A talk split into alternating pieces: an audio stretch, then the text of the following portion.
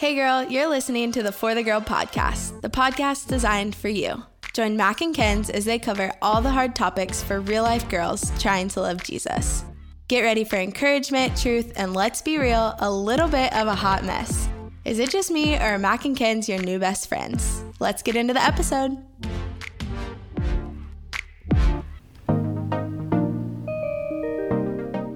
Hello, For the Girl podcast. What is up? I feel like it has been some time since even I've been on the podcast, and I'm happy to be here in this moment. This is going to be our last podcast episode of 2023. Wow. It's coming to an end. It's sad.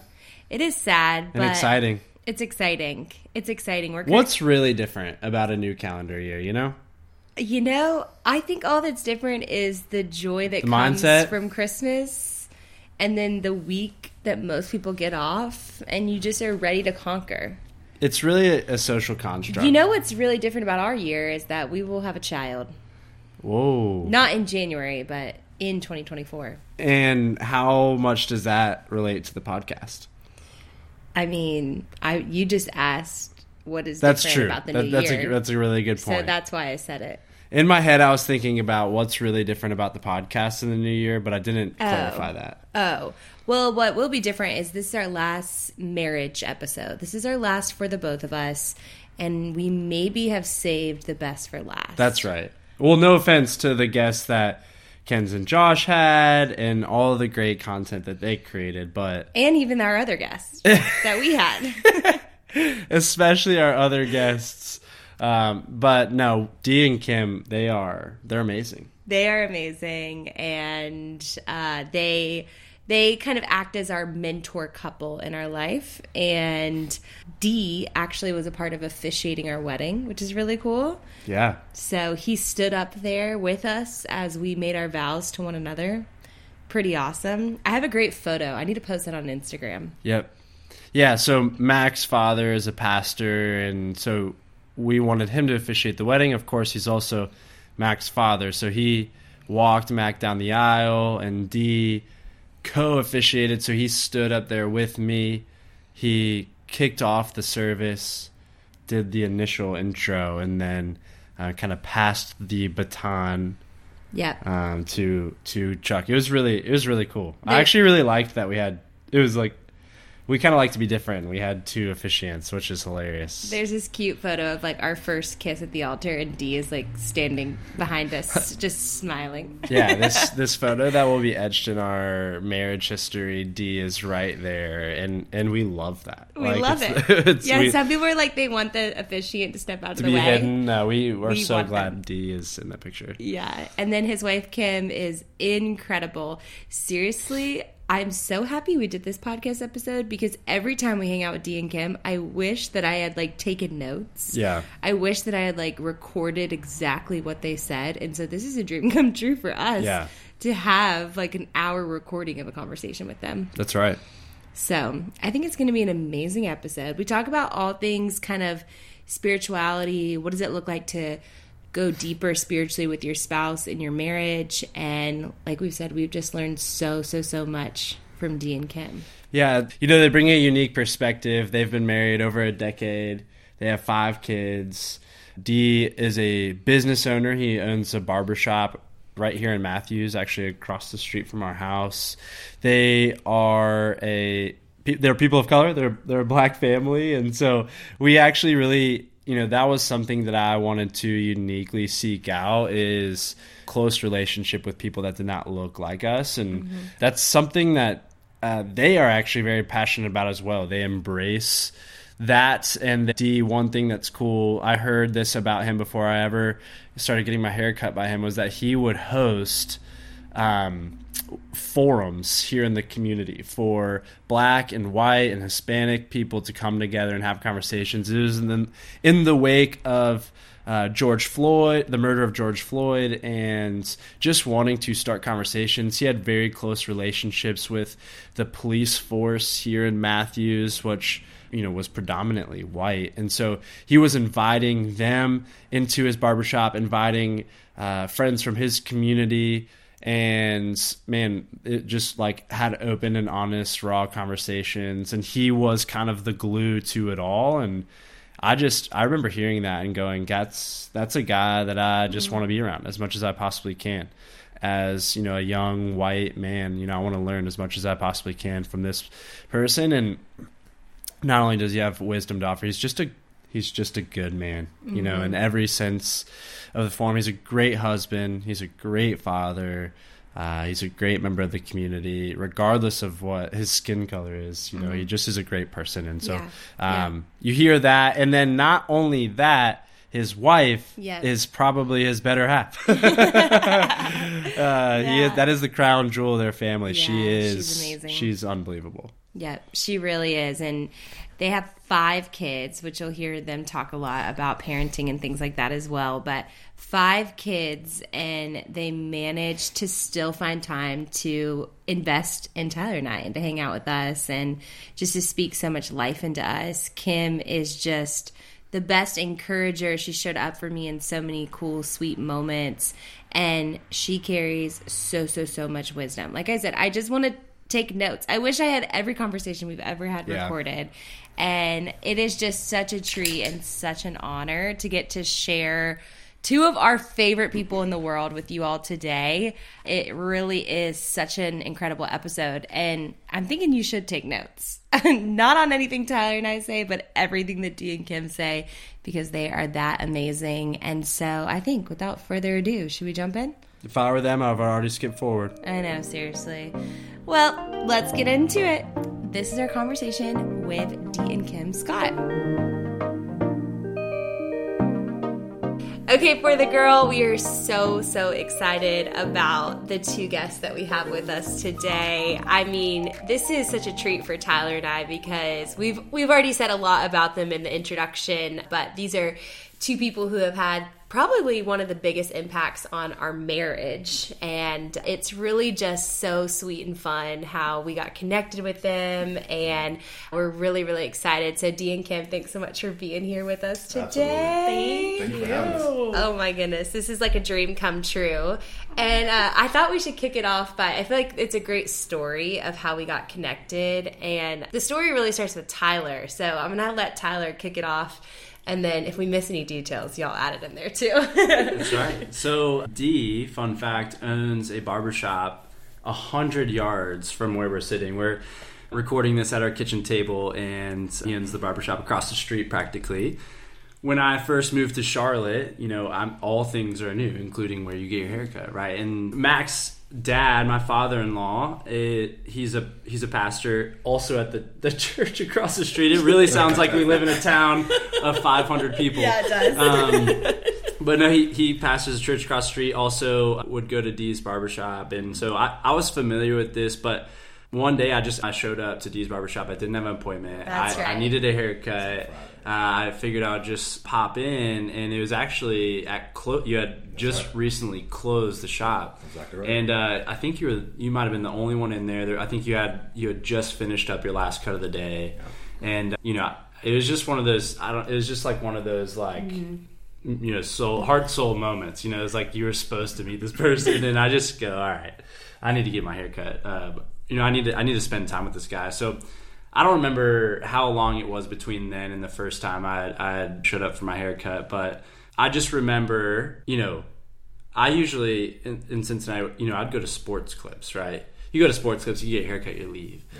When I sat down in the chair to get my haircut by Dee for the very first time, I just remember coming home and feeling like I had spent time with Jesus. And I say that kind of jokingly, but I think Mac said I was glowing when I came in. He was glowing. I was like, did you just meet the love of your life? What is going on?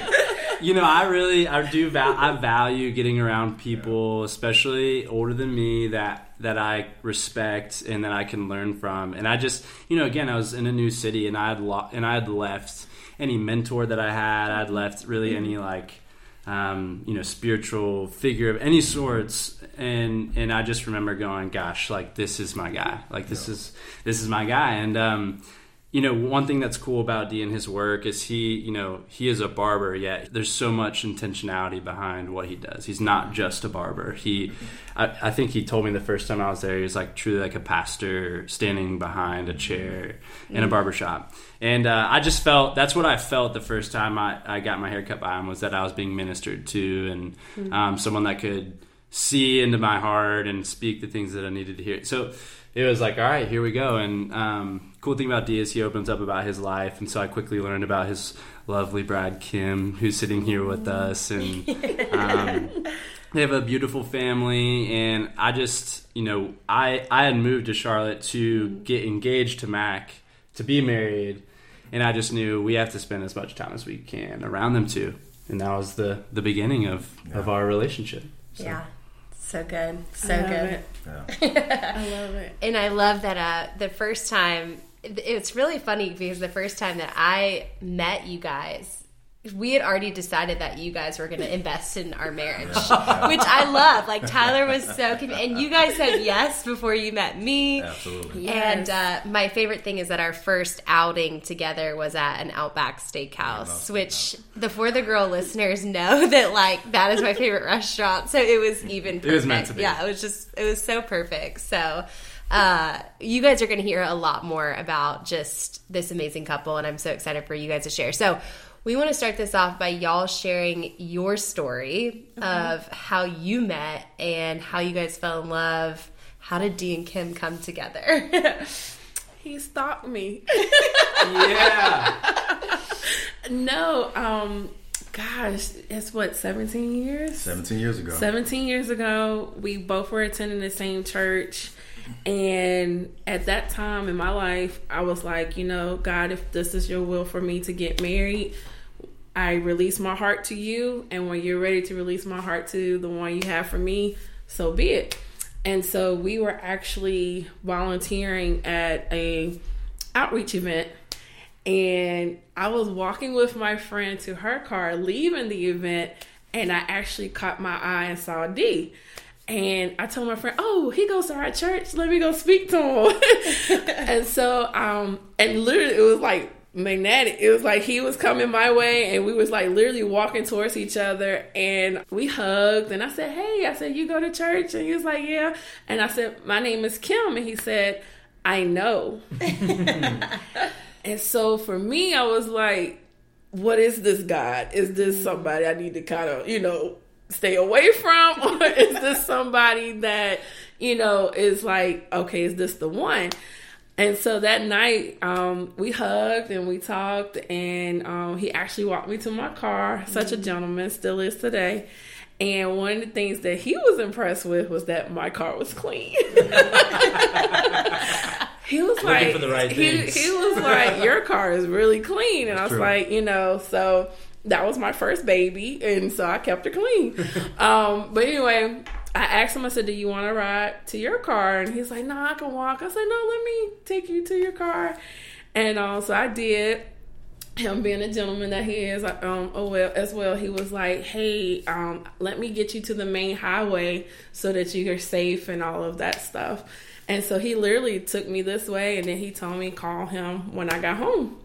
And that's what we did. Am I right? Or yeah, but you're missing some very what am I missing? Some very key details that you were a stalker. I think we have to let everybody know the truth. Right?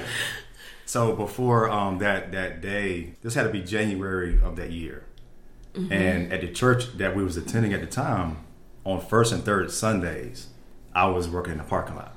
Mm-hmm. Okay. Second and fourth Sundays, I was an usher and a greeter. So yes. First and third Sundays, I made sure that she got a good parking space when she was put into the parking lot. He did. And when I ushered and greeted on second and fourth, I would make sure that, you know, let me make sure she's not coming in with a guy. Let me make sure she's single. And I knew where she sat, and I just really observed her for about 9 months. I did. Wow. I did. And, he did. But I was exiting a bad relationship, which it taught me what I didn't want. Mm-hmm. So when I recognized a good thing, I said, you know what? Let me keep an eye on her. And the rest is history. Yeah. So, I mean, I think that night we talked for like 4 hours on the phone. Mm-hmm. And at first it started really, really slow. I was like, this guy doesn't talk. And then, but once we started talking about food and music and just what we were looking for and God and our relationship with God, it just blossomed into an amazing relationship. And Dee knew right away that I was the one. Mm-hmm. And I think in September, that was August when we officially met. Mm-hmm. In September, he asked if he could court me and all of that good stuff. So we did that. And then, so that was August, then September, then May. Yep. That's when he proposed. Wow. And then we did take some time. We took a year for our wedding, and we got married. So, we've been married for 15 years. So it's amazing. But one thing we did too, she mentioned something about courting. We identified maybe 3 couples to hold us accountable. Mm-hmm. We said we need an older couple, somebody's been married 20 years plus. Yeah. Yes. We needed a younger couple, and then somebody kind of somewhere in between. And they held us accountable. At any given moment, if they wanted to call us and ask us any question about our relationship, we was open to that. Hmm. Yeah. And they literally walked us through the process, and we're big believers of premarital counseling. Yes. And we quickly got into premarital counseling. And we went through a 10-week process with that, and it just confirmed that this was the will of God for our lives is to be married. Oh yeah, and also too, just to kind of back up about you said when we fell in love, I was in a hard place dealing with a lot of my past stuff, but one of the things that I knew of Dee was when he accepted me anyway, and he told me, I remember that day, he said, "I love you, and even though you may be here, I know God has a destiny and plan for you." And it's making me, want to cry now, but he truly showed me the true love of God. He had that agape love for me, and he still does, because I'm not perfect. But just for him to be there for me and to love me through it and still be with me is amazing. So I'm definitely excited about our journey and staying married to my best friend. Wow. So if you don't know already why we're upset, you're crazy, you're not listening. So how old were you when you got married? 25. Yep.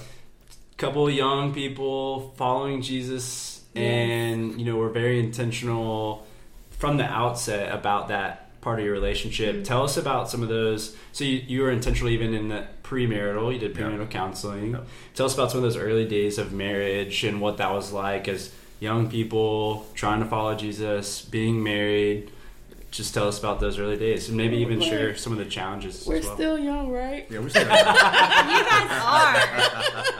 You guys are. Younger. No, I think they are way cooler than us. So. No, I mean, marriage in the beginning is so different where we are today, but one of the things that we definitely had to get used to was each other. Dee makes the bed, I didn't.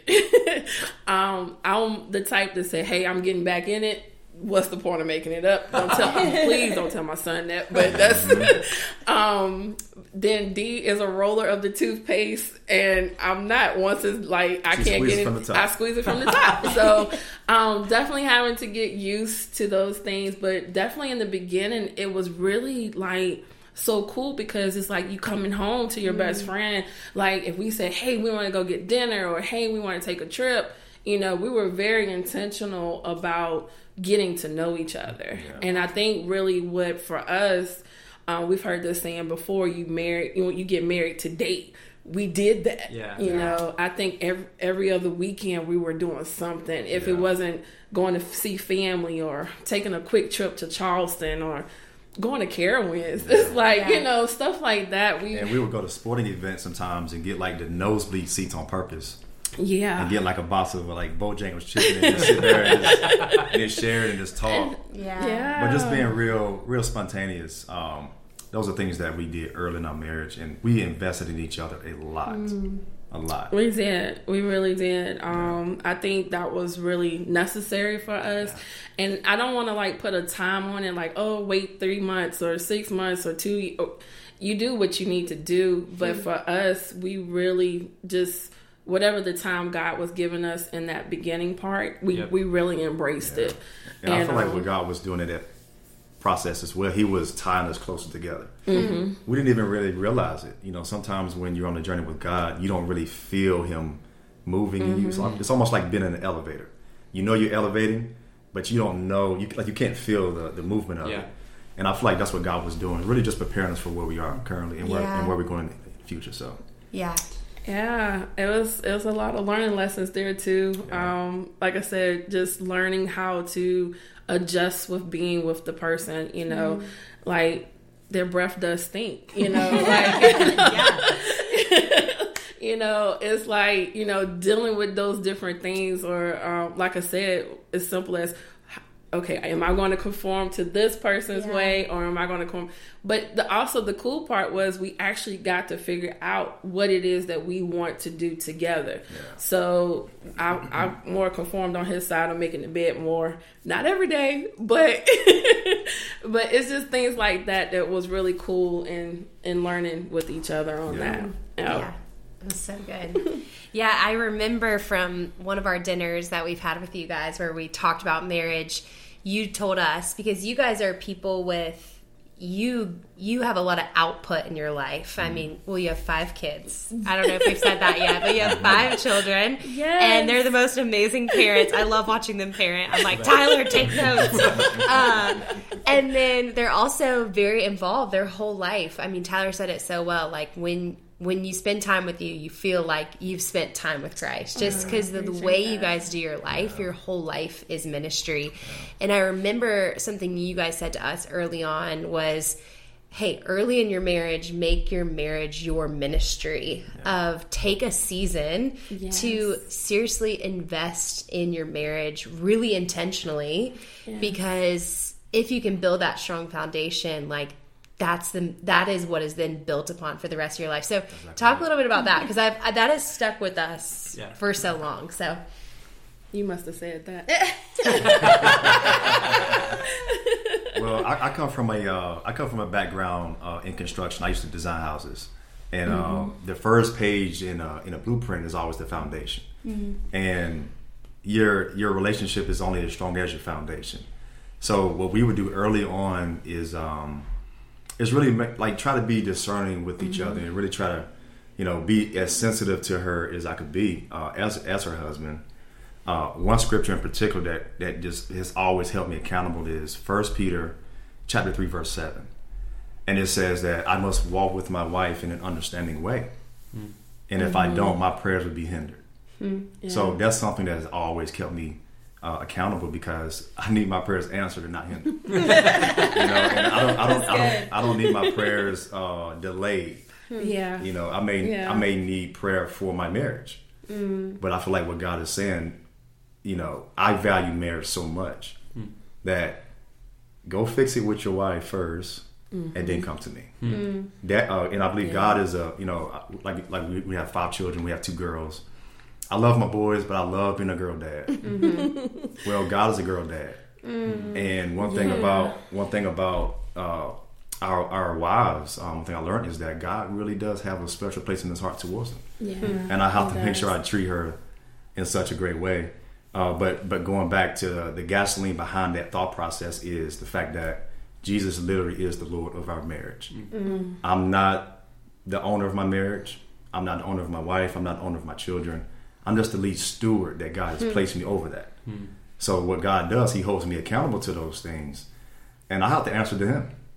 And that holds me accountable, and I have to keep my heart soft towards those things. And that's a key component to that foundational piece. Amen. Yeah. Woo. Amen. That's good. Yes, that's good. I'm curious. This wasn't a going off script classic. You know, what around you in your life led you to be able to have that vision for your marriage? I mean, you know, you probably didn't just show up and say, "Hey, we're gonna really set a foundation of Christ in our marriage. We're gonna build our friendship." Like, what was it around you that influenced you to say, "Hey, I know you did premarital counseling, but you know what was it that even said, hey, we want to do premarital counseling. We want to plan for that." Like, what were the things in your life that really ushered you into that? Well, I know for me personally, my mom and dad, before my dad passed away, they were married 35 years. Mm. Good marriage, you know, but it wasn't a Christ-centered marriage. Mm. And it let me know that that's not the type of marriage that I wanted. You know, I wanted a relationship that really looked like the Ephesians chapter 5 model. Mm. And that's one thing that I really pursued once I gave my life to Christ. My relationship with Christ before I got married was a lot like God and Adam. It was just me and God. And I would study the Word of God. And I said, before I get married, I want that in my marriage. Mm. You know, and I looked at other marriages. I used to look at people in my family, friends, and I said, you know what? I want that aspect of it, but that aspect of it, I don't want that. Mm. And I think, Kim, you know, you kind of speak to even your relationship. Yeah, the same thing. I came from a family where my parents divorced when I was 8, and so I never saw healthy relationships or healthy marriages. But one of the things that I did say when I moved to Charlotte was that, God, surround me with people that's going to help me grow closer to you. Yeah. And that's a very, strategic prayer, because it could go one or two ways. Mm. People could come in your life that are good and actually pour into you. And then you have those that can be bad, but you learn from those experiences. Yeah. And I had a little bit of both. Yeah. But I do remember when I was, I was too coming sort of out of a relationship as well.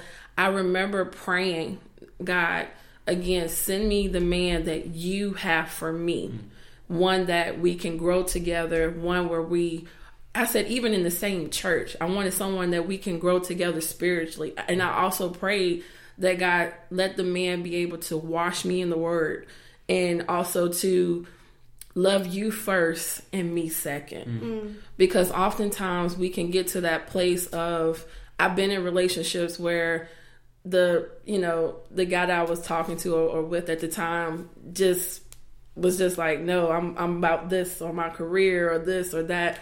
And I remember just really just pouring out to God. And then I said this, I said, God, if it's not your will, I'm good, because I'm yours. Yeah. And when I finally got to that place of not settling, but just getting to that place of whatever God wants, that's what I'm going to receive. Yeah.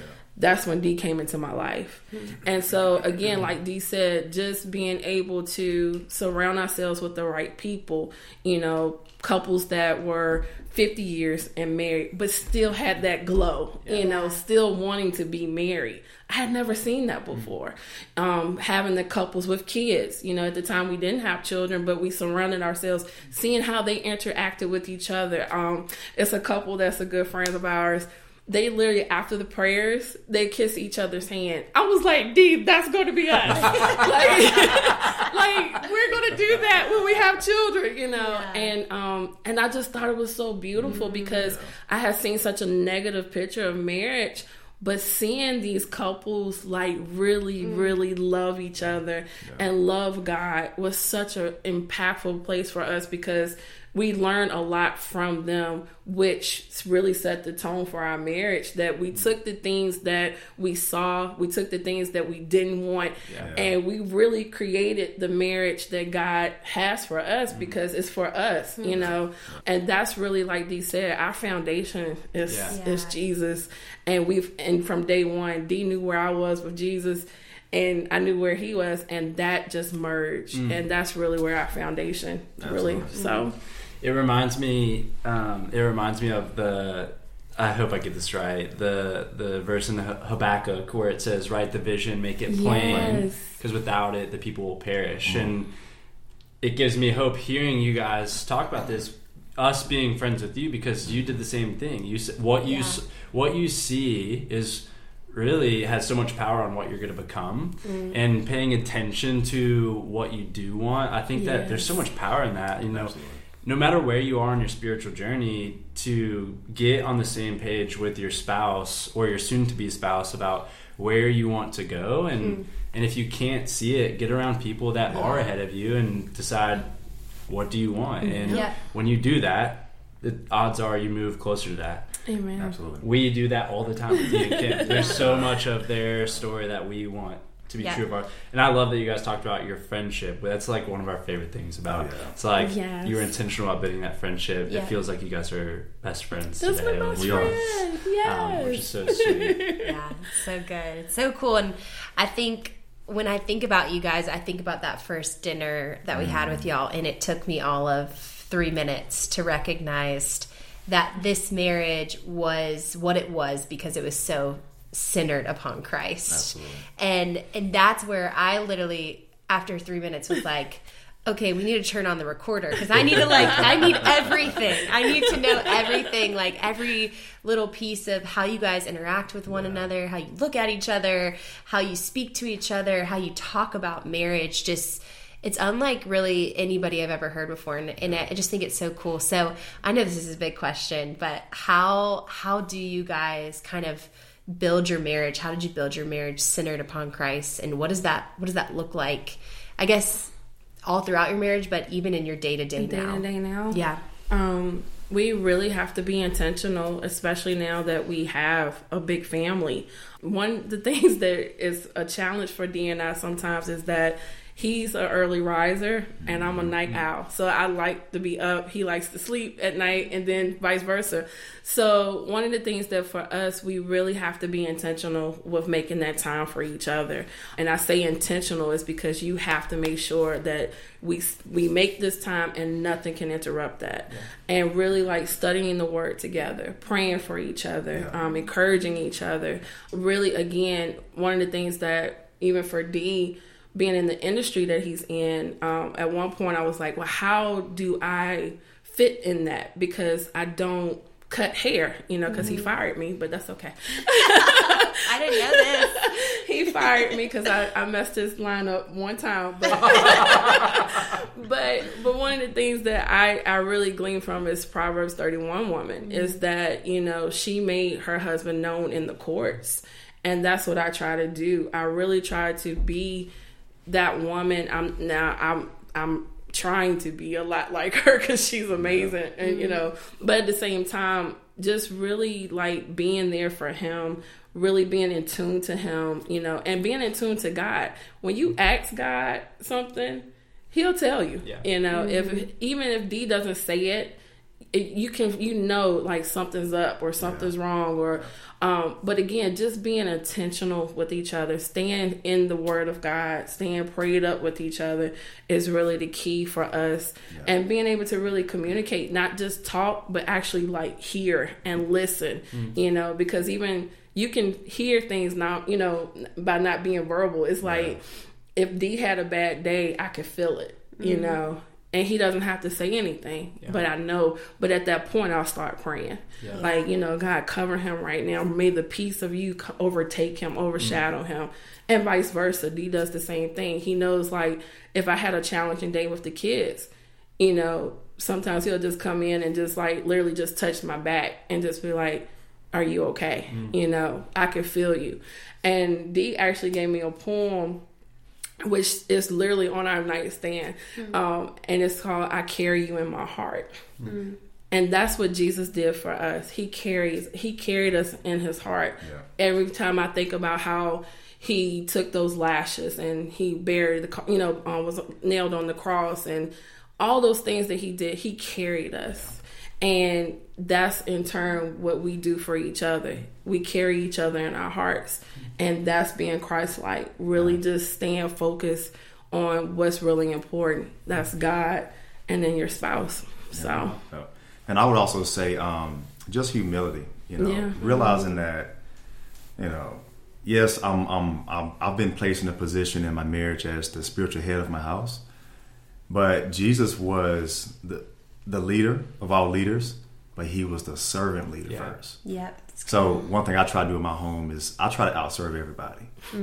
I really do. I try to outserve everybody, and not to pat myself on the back or anything like that when I say that, but honestly, that keeps me being more like Christ. Yeah. At the end of the day, I'm not trying to be like anybody else. That's a husband, but I'm trying to be like the husband of all husbands, and that's Christ himself. And when he says, Apostle Paul says in Ephesians 5, I believe it's verse 25, he says that Jesus was willing to lay his life down for her. Mm-hmm. So for me personally, that keeps me in a posture of servitude in my home. And then having children, you know, they're little recorders. You know, they're little accountability partners. Yeah, so it's good. Like, you know, I have a daughter, and right now she's deciding what type of husband will I have mm-hmm. based upon how I see my dad. And then my boys are saying, well, what type of husband will I be based upon how I see my father? So with that perspective, it keeps my focus on Christ to say, well, I want to be like him in everything that I do. One thing Kim did last night, which I thought was amazing. I came home after a long day at work, and I would sit on the couch, and I asked Kim to do this, and I asked him to do that. I think I asked her to do several things. The main thing was you asked me to make you some popcorn. And Kim's response wasn't, sure, honey, yeah. No, it was not. You know, it was a little attitude behind it. It wasn't attitude. It was more like... It was. No, it was more like, but I just fixed you a bowl of chili. Like, aren't you full? Like, now you need popcorn? Now you need popcorn. So it's kind of like, you know... Like, you're still hungry, you know? Like. Right. But one thing I'll give her credit for, this morning, I'm sitting in the closet, in our walk-in closet, getting ready to go to work, and she just kind of comes around the corner, and she says, hey, sweetheart, I need to apologize for something. Yeah. So what does that communicate? That communicates to me that she's so focused on God, and she's connected, that God pressed that upon her heart. Yeah. You know? And that's one thing that we practice a lot is repentance towards each other. Yeah. Be willing to forgive and even check in, honey. You know, did I say anything? Did I say it the wrong way? And Kim is a very soft-hearted person. You know, if I raise my voice at her, like she'll tear up really, really quick. Mm-hmm. So with me having more of a deeper voice, I'm learning that. It's not what I say, but it's how I deliver the message. And that's another example of allowing Christ to be the center, because that's how God restores us. Mm-hmm. He restores us in a gentle way. Yeah. And she did that seamlessly this morning, so I thought that was awesome. I appreciate it. I love to use the word humility. I mean, you're not all talk, because I see that in the both of you. And yeah. Is I think the church sometimes there can be like this power struggle of who gets to call the shots, right? Who's the leader of the home, and that means they do all the things, they're held up on the pedestal, they have all the influence. Right. Yeah. Not true for you guys, and you can look at y'all's marriage and your family and think, okay, well, Dee's this business owner, he goes out and he does this thing, he has all the influence. That is not how you guys see your marriage. It's you would be nothing, Dee, without Kim. And you're the first person to admit that. And, when we sit down, when Mac and I sit down at dinner with the two of you, it is not the Dee show. It is like Dee sitting back and saying, look how amazing my wife is, and listen to what she has to say. And it's the two of you, holding one another up on this pedestal, you being the person that's laying yourself down, the both of you. It's like that equal parties, and I think you just need that. If you're going to run a family of five and, have a marriage and follow Jesus and serve, it's like you better be there for one another. If you try to do it on your own, you're going to come crumbling. But one thing I want to hear from you guys. So 15 years, 5 kids, keeping God at the center is not easy. Mm-hmm. What are some of the enemies of that? What are the attacks? Some of the common attacks that you guys have seen on you guys staying committed and true to your faith and following God in your marriage and your family. Yeah, You want to say it together? You think we can? You want to try it? Okay. All right, on count of three. Okay, you ready? 1, 2, 3. Business. Yes.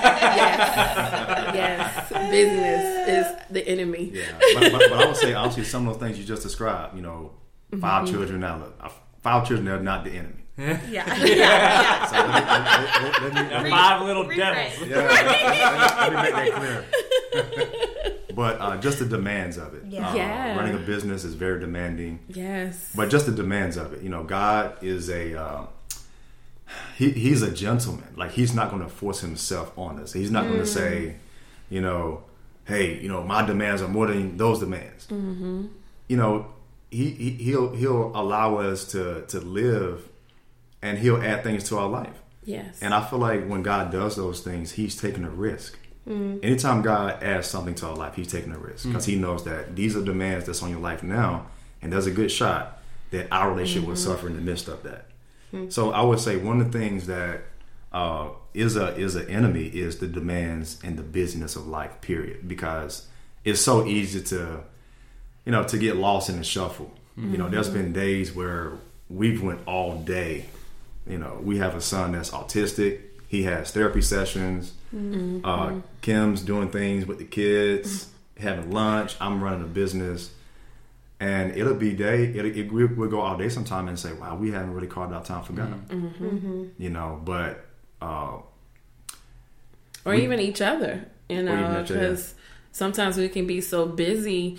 Like, when Dee gets home, he's exhausted. And then, like you said, dealing with the kids and their schedules and stuff, I'm exhausted. Sometimes we have literally just fallen in the bed and we're asleep. Like, we just, like... And when we wake up, oh, we still got clothes on. Like, you know, it's very challenging. But again, you know, like Dee said, just again going back to being, I can't say that word enough, is being intentional. Yeah. You know, and I'll say just be spirit led, because you can't be so regimented where you say, all right, you know, at 6:00 I'll make sure I do a Bible study here, and at 12:00 I'll make sure I listen to this, and well. You have to sometimes find pockets throughout the day to escape. Yeah. That's one thing I love about Christ, is that he knew right when he kind of felt like he was kind of getting off base a little bit. Yeah. And he would just escape. He would go into the wilderness. Yeah. Mm-hmm. So to give you an example, one of the things that I do often is when I need a moment, you know, I'll take a walk, or sometimes I'll take the long route home, you know, to collect my thoughts. I'll do things like that. Yeah, and for me, I'll go sit in the van for 5 minutes. And like, just have my moment. And, you know, the thing is, if you was to put a recorder in our house, are we perfect? No. Do we, you know, do everything right? No. You know, but I think that's the cool part. That's our life. You know, we learn from it. But understanding that time, you know, taking that time, especially if you've gotten to that point where it's just like so overwhelming. Mm-hmm. Okay, enough is enough. Like, we need to just take a pause. Mm-hmm. And honestly, that's even good for our kids to even see that too, that you don't have to be busy all the time. You know, it's okay to say pause and let's take a moment. Yeah. And so that's really has been the main enemy for us. Yeah. We thought we were busy in the beginning of our marriage, you know, with ministry and work, you know, and oh my gosh. And then, you know, we started adding kids, and it was like, oh my gosh. And then it was like, oh, when they get older and more independent, it's like, oh my gosh. You know, it's just like Dee said, the demands are added. But at the same time, he graces you. Mm-hmm. And again, being connected with each other and understanding, okay, I know when Dee's taking the long route home, and Dee knows when I'm not getting out the van. Mm-hmm. Like, I'll send everybody else in, and I'm just going to stay in the van for a moment. You know, it's really the key. And understanding each other, but also too, like, getting back with God too, because like you said, sometimes you can be so busy. Like, did I read today? Did I study? Did I even pray with my kid before they get out the school bus? You know, like, you know, just getting back on focus is the key. Yeah. So. Wow. Okay, Dee and Kim. One of my favorite things that I feel like, it's just watching you guys, seeing how you guys interact. You guys speak to each other so kindly, and you encourage each other in such a beautiful way. And it's just something I've noticed from the start with meeting both of you. And again, I know that comes from the foundation of Christ, but where does that come from? Like, why does that matter so much in marriage? Because let's be real, a lot of husbands and wives do not speak to each other in that way. And so tell me about why that's mattered for y'all and what that looks like for you. I told my kids the other day, I was like, mommy is really nice. Like, I am a kind person. They used to call me Kind Kim. But no, for me, I think that's just in me, genuinely. I'm just really, and I'm not trying to, pat myself on the back. I really am a kind person. Like, that's just in me. I love to see people smile. I love to encourage people. I love to help people. But one of the things that I did know with Dee, he told me right off the bat that he, in his relationship before we got together, is that he did not like attitude. Now, do I have attitude? Yeah, I have. Like I admit, I did have attitude last night, but it wasn't the way that But at the same time, it's one of them things that I know my husband. He's not going to receive me in a way where I'm coming off at him in the wrong tone or in an attitude. Even with last night, literally, I said, "You're still hungry?" But what if I'm like, no, I'm not doing that. That's a difference, you know. It was still attitude, but it wasn't in a way that Dee really took it as, okay, she's tired. Mm-hmm. Like, she's been pulled on so much. Yeah. Because literally when I brought the popcorn, Dee was like, babe, it's okay. You can go. I got the baby. You go to bed. Yeah. And I was like, thank you, But even with that, I know Dee will not receive if I come off in a negative tone or I'm fussing or I'm nagging. Like the scripture says that the man rather sit on top of the house versus being in the house with a nagging woman. I really hold on to that scripture. It's like one of those things is that if he's not going to receive it, then it's really no point. I have to come in a way that he receives so that we can move forward. Mm-hmm. And that's just the thing. I know his love language. That's something that he is what words of affirmation. Yes, words of affirmation. It's like, I know that's what keeps him. So for me, because I know he needs that, I really tried to stay with that. Mm. And he's just a great guy. I mean, seriously. He is my best friend. I love him so much. And really and truly, I don't want to hurt him, and that comes with my words. I don't want to say anything to disregard him or make him feel less than. I think it was one time where we were talking and I said, yeah, that dude, like this dude. And he actually came, he said, babe, I don't like it when you say that. And I was like, oh, I'm so sorry. But it kind of like put it back into perspective. Like, no, this is not a dude. This is your husband. Mm-hmm. And I'm like, so just again, understanding where Dee is. Dee is a very observant person.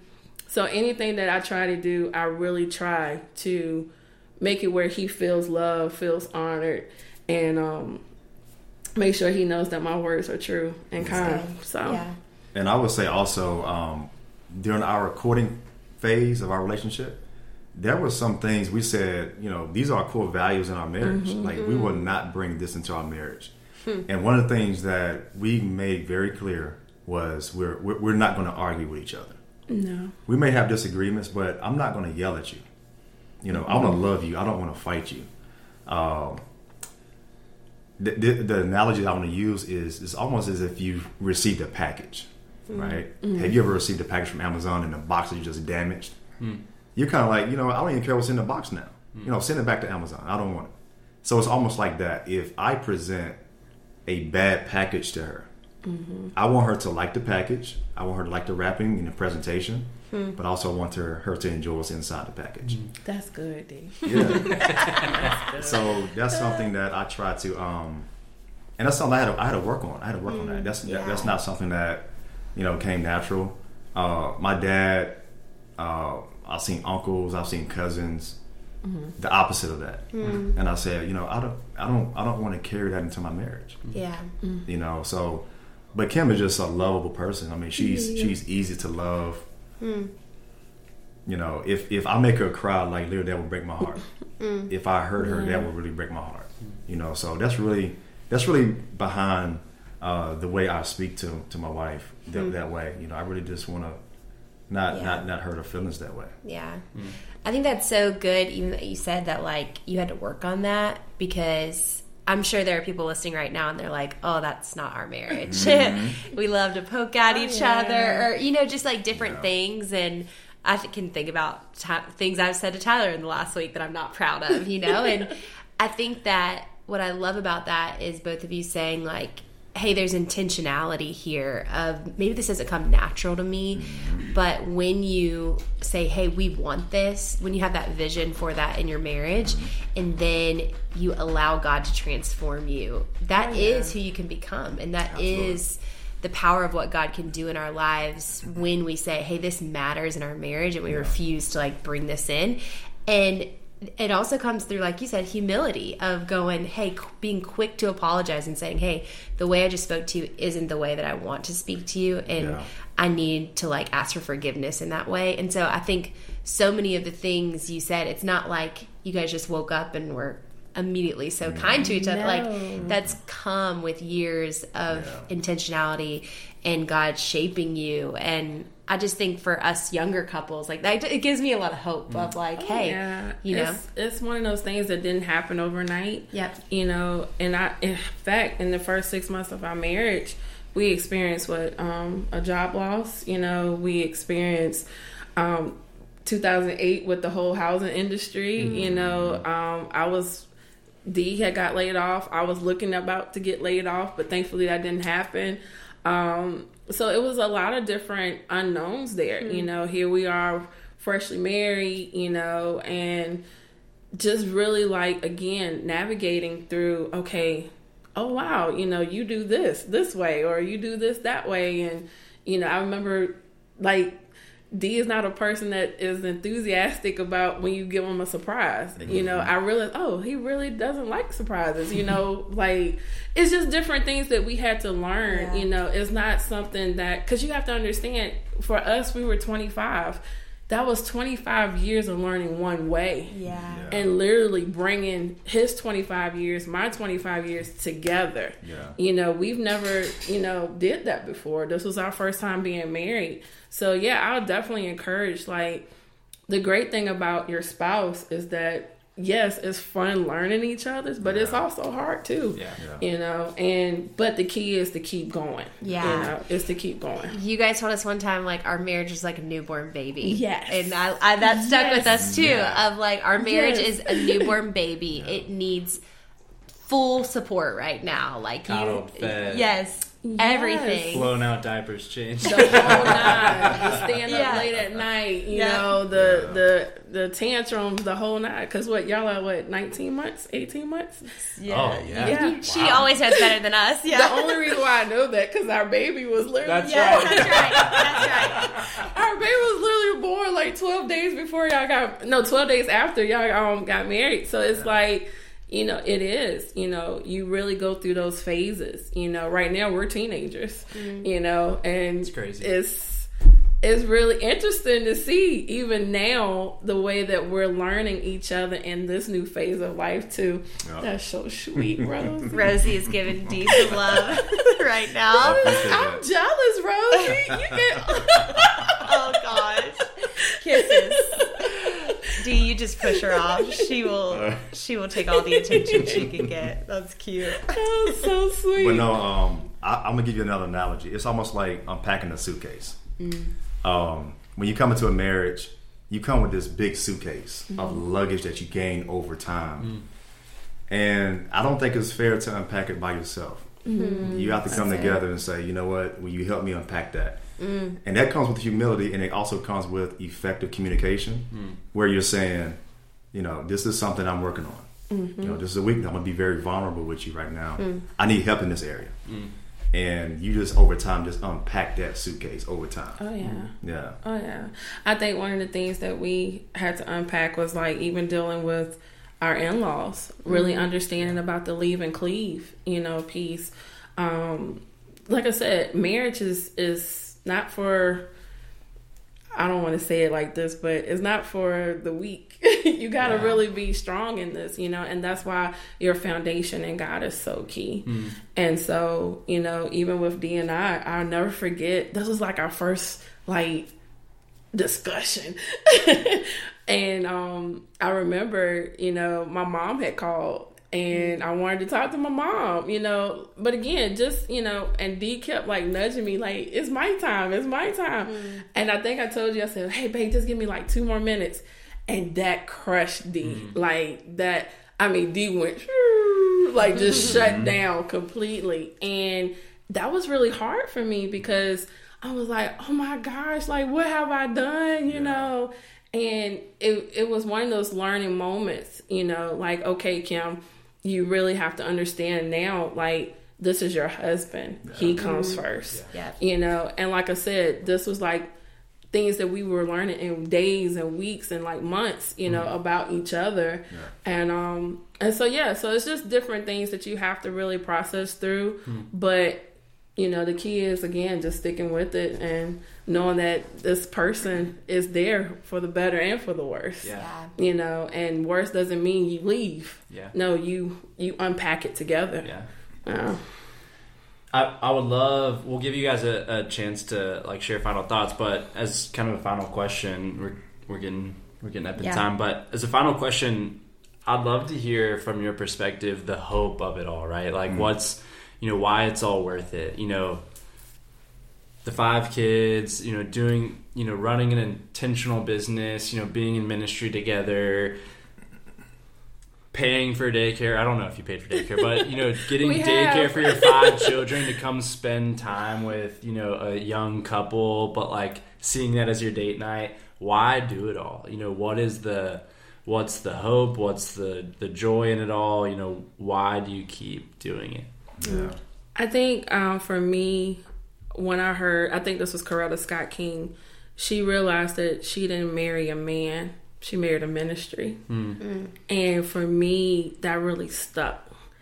And so for me, I see Dee in such more than even now where he is, that he is really a ministry. Mm. And that's a ministry that I really want to be, at the time I wanted to be a part of, and I'm so thankful that he chose me to be a part of that.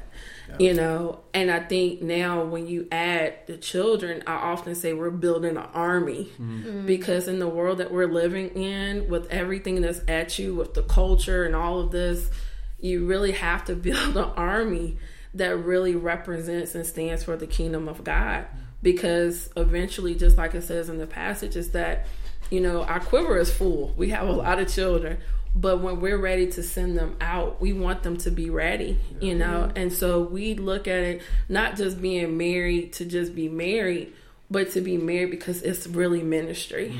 And we want, I know from us in the very beginning, especially from our backgrounds, from seeing different marriages, we wanted people to hope in marriage, because marriage is beautiful. Yeah. It's the very first thing that God used and created in the earth. You know, it's a man and a woman getting married, and it's beautiful. And I love it when Jimmy Evans says it, is that when you do it God's way, you're going to 100% succeed. Is it going to be perfect? No. You know, are you going to have challenges? Yes. But when you see the person beyond what they have done, or, you know, and like I said, your breath stink, my breath stink, everybody, you know, it's just... That's the second time that's come up. Yes. Like, it's just, but when you look, like, past those things and past the faults and past the challenges and really still see the person, that's truly how God sees us. Wow. He sees the finished work, you know, and that I see in Dee. I see the work that God has called him, and I'm so thankful to be a part of that. Yeah. And that's my standpoint for that. I see him as the ministry. Wow. Yeah, she's gonna make me cry over it. No, my why is just understanding that this is the will of God. Like, God, he loves marriage, he loves family, and like Kim alluded to, he could have started his plan with the church. You know, he could have said, well, let's start with a building, let's do this, let's do that. No, he said, I'm gonna the first institution I'm gonna establish is family and marriage. So it's very humbling to be a part of that plan. And it's so important in today's time. I do feel like marriage is really, it's under attack to a certain degree. Yeah. You know, there's things in marriage that's trying to be redefined and repositioned. Mm. And I think it's so important for couples to have the understanding of what God's plan is and really stick to it and play their position and play their role in the midst of it. And it's just a beautiful thing to be a part of what God is doing and what he's always wanted to do through marriage and through family. So that's our why. That's our why. That's awesome. Guys, I just feel like, oh my goodness, I could sit here all night. 3 more hours. And guys, we probably are. We're going to turn this microphone off and eat dinner, and I'm excited. Yes. But I feel like it's just so fun to have you guys here because, like I said, you have impacted our marriage so much, and I mean, so many conversations that we've had. Just moments where we think back to things you've said to us, things you've encouraged us in, the way that you guys do marriage, and it's just already made such an impact in our life. And we haven't even known you that long. I mean, we've known you a couple years, and it's been just incredible. So I guess one last final question is just, there's young married couples listening to this, and any just kind of final piece of advice, encouragement from Dee and Kim for them. What you got, boo? I would say this: communication is a hot topic, and most people say communication, right? But the things, I think when you communicate, most people when you communicate, you're not connecting with each other. Mm-hmm. And I think one thing that God gave marriages, which is a gift, is intimacy with one another. And I think when you make love with each other, I think that's the perfect time to communicate and connect. You know, that's not the time to take a nap and go to sleep. But I know for us, we've had some of the most intimate conversations at that moment. And one thing we definitely do in our home, our bedroom is a sanctuary. You know, our kids, they must come in the room and knock before they come in. Yes. Because that's the most sacred place in our house. You know, if we have a relative, they cannot come in our bedroom unless they get our permission, because that's the place where we birth our children, we make our children, but that's the most intimate place where we pray, we study, you know, we have our most in-depth conversations. So I would say just make sure that you're connecting with one another and being open and honest with each other at all times, and make sure you're connecting with each other and always keep Christ at the center. I know that sounds very clichéic. Yeah, I don't even know if clichéic is a word. I like it. It's a word tonight. You did that. but literally, that's what it is. And I would really say this to the men, to the guys. Man, allow Christ to conform you to become more like him. You know, come low and don't sit on your throne high. Become the servant leader and outserve everybody in your home. And be willing to lay your life down for your spouse if you have to. And I would just encourage the women too, that submission doesn't mean you're powerless. That's really where your power is, because when you're submissive to the man that God has placed in your as your husband, you're really activating heaven. Dr. Myles Munroe said that it's really when you're in order, that's where blessings flow for your family. So just be encouraged to. You're not going to agree on everything, but at the same time, hear what your husband's saying, you know, and even if you don't agree, and you pray. That's the great thing about what Dee said about the scripture, because if he's not walking with you in understanding, then his prayers are hindered. That's how powerful we are as women of God, as wives, that we really hold a high position. And that's why it's so key to know who you are in Christ. No. I